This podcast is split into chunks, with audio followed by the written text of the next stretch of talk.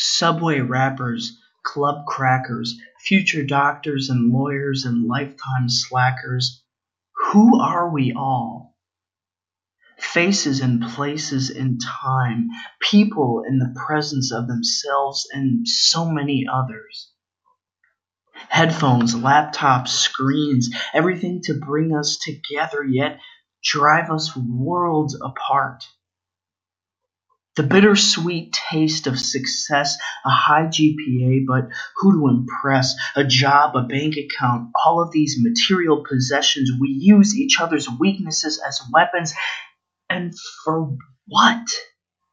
To have the gravestone that says, I was successful. All they left was an emotionless lust for possessions that they couldn't take with them to their casket.